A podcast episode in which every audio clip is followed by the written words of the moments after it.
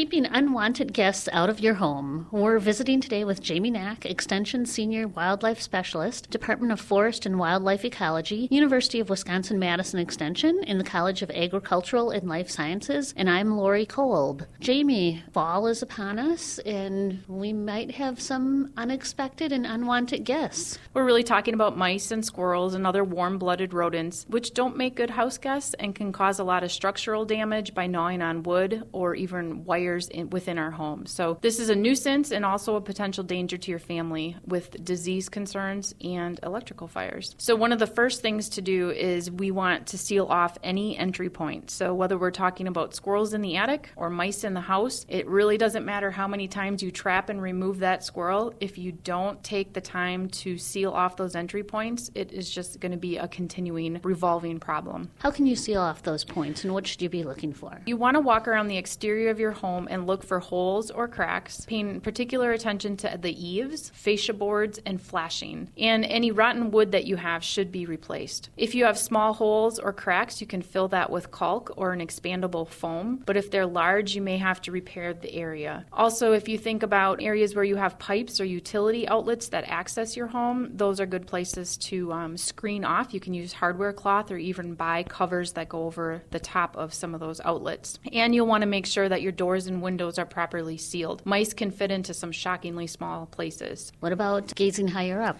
Up high, there's a couple of things. So, the chimney is a perfect place for critters to enter for shelter in the winter. So, check to make sure that your chimney is empty. And if you don't already have a chimney cap, you really ought to go and buy one. The cost of a chimney cap will be much less than the cost of hiring somebody to remove a family of raccoons. And then also, you want to eliminate any jumping off points. Tree limbs that overhang towards your gutters or your roof lines, you're going to want to trim those back. Squirrels are able to use these limbs to access the roof, so you want to remove or trim back any branches within eight feet of your home as a good start. It sounds like you're also talking about some garden cleanup and yard work.